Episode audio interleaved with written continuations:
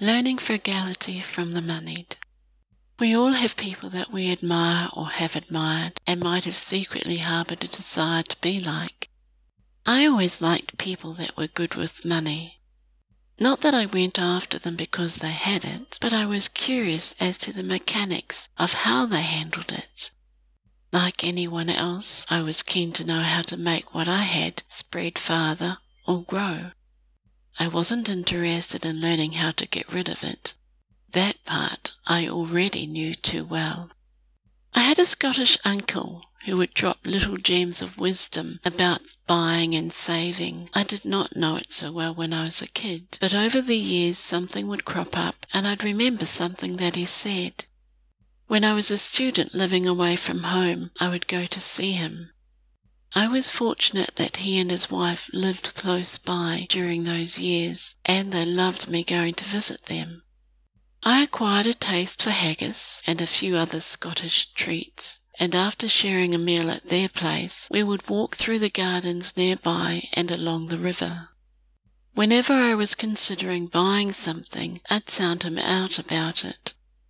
I never asked him for money, nor would I have taken it had he offered, though sometimes he'd buy something that he thought I might need, like clips for holding trousers out of the bike spokes or a lightweight weatherproof pants for cycling.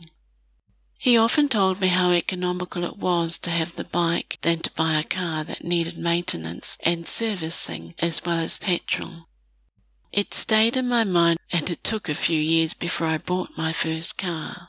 He helped me to balance my cheque account and encouraged me to save, though he also said to tell him if I needed help, but I never did. He was pretty canny and worked it out himself sometimes. I trusted his advice, and it stood me in good stead many times. He often said to save for whatever I wanted and to pay for things in cash. He would not have liked the credit card that I took up later, but would have approved of a debit card. I played with the idea of stocks and shares a little, and was fortunate with some ventures and not so fortunate with others. Short selling was fun, but it is always a risk buying and selling stocks. I learnt to look into the company's levels of debt and affordability and how stocks were best kept as a long-term investment. People always say you should be prepared to lose money because there are no guarantees, and after a while I decided to leave it to experts in the field, the people who could devote more time to it. One person that I've admired from afar for some years is Warren Buffett. But who doesn't, eh? I love the way that he diligently looks and looked into every company that he invested in. He doesn't take other people's opinions, he does his own footwork. Even now, many long years since he started, he is a careful man. I like that. I also like the way that he lives in the first house that he bought. Wow, that is so cool. He owns or owned one car, I think, and I read somewhere that he has a driver now.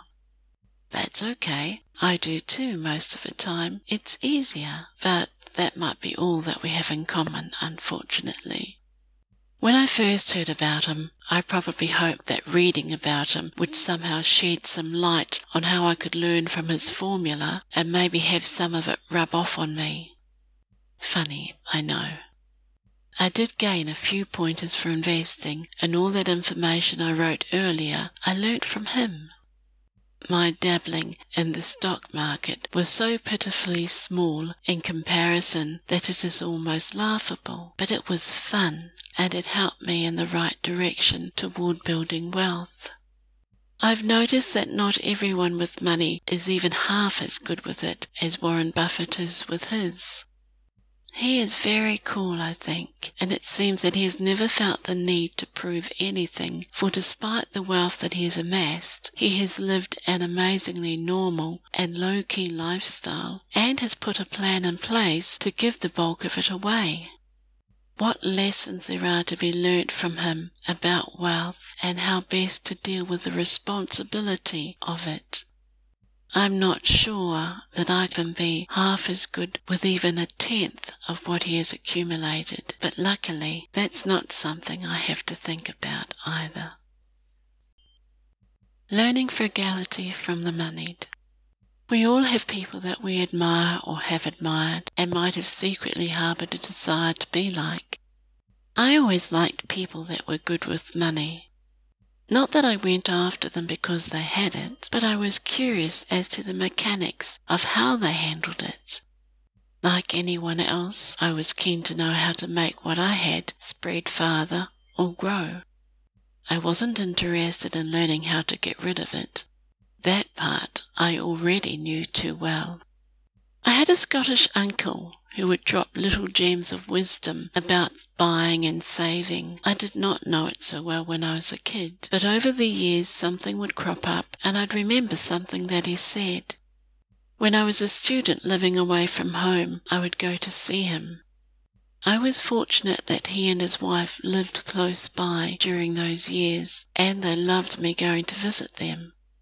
I acquired a taste for haggis and a few other Scottish treats, and after sharing a meal at their place, we would walk through the gardens nearby and along the river. Whenever I was considering buying something, I'd sound him out about it. I never asked him for money, nor would I have taken it had he offered, though sometimes he'd buy something that he thought I might need, like clips for holding trousers out of the bike spokes or a lightweight weatherproof pants for cycling. He often told me how economical it was to have the bike than to buy a car that needed maintenance and servicing as well as petrol. It stayed in my mind, and it took a few years before I bought my first car. He helped me to balance my cheque account and encouraged me to save, though he also said to tell him if I needed help, but I never did. He was pretty canny and worked it out himself sometimes. I trusted his advice, and it stood me in good stead many times. He often said to save for whatever I wanted and to pay for things in cash. He would not have liked the credit card that I took up later, but would have approved of a debit card. I played with the idea of stocks and shares a little, and was fortunate with some ventures and not so fortunate with others. Short selling was fun, but it is always a risk buying and selling stocks. I learnt to look into the company's levels of debt and affordability and how stocks were best kept as a long-term investment.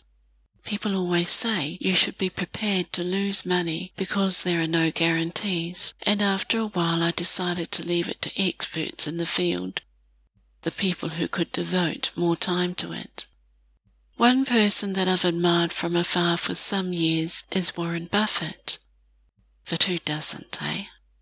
I love the way that he diligently looks and looked into every company that he invested in. He doesn't take other people's opinions, he does his own footwork. Even now, many long years since he started, he is a careful man. I like that. I also like the way that he lives in the first house that he bought. Wow, that is so cool. He owns or owned one car, I think, and I read somewhere that he has a driver now. That's okay. I do too most of the time. It's easier, but that might be all that we have in common, unfortunately. When I first heard about him, I probably hoped that reading about him would somehow shed some light on how I could learn from his formula and maybe have some of it rub off on me. Funny, I know. I did gain a few pointers for investing, and all that information I wrote earlier I learnt from him. My dabbling in the stock market was so pitifully small in comparison that it is almost laughable, but it was fun, and it helped me in the right direction toward building wealth. I've noticed that not everyone with money is even half as good with it as Warren Buffett is with his. He is very cool, I think, and it seems that he has never felt the need to prove anything, for despite the wealth that he has amassed, he has lived an amazingly normal and low-key lifestyle and has put a plan in place to give the bulk of it away. what lessons there are to be learnt from him about wealth and how best to deal with the responsibility of it. I'm not sure that I can be half as good with even a tenth of what he has accumulated, but luckily that's not something I have to think about either.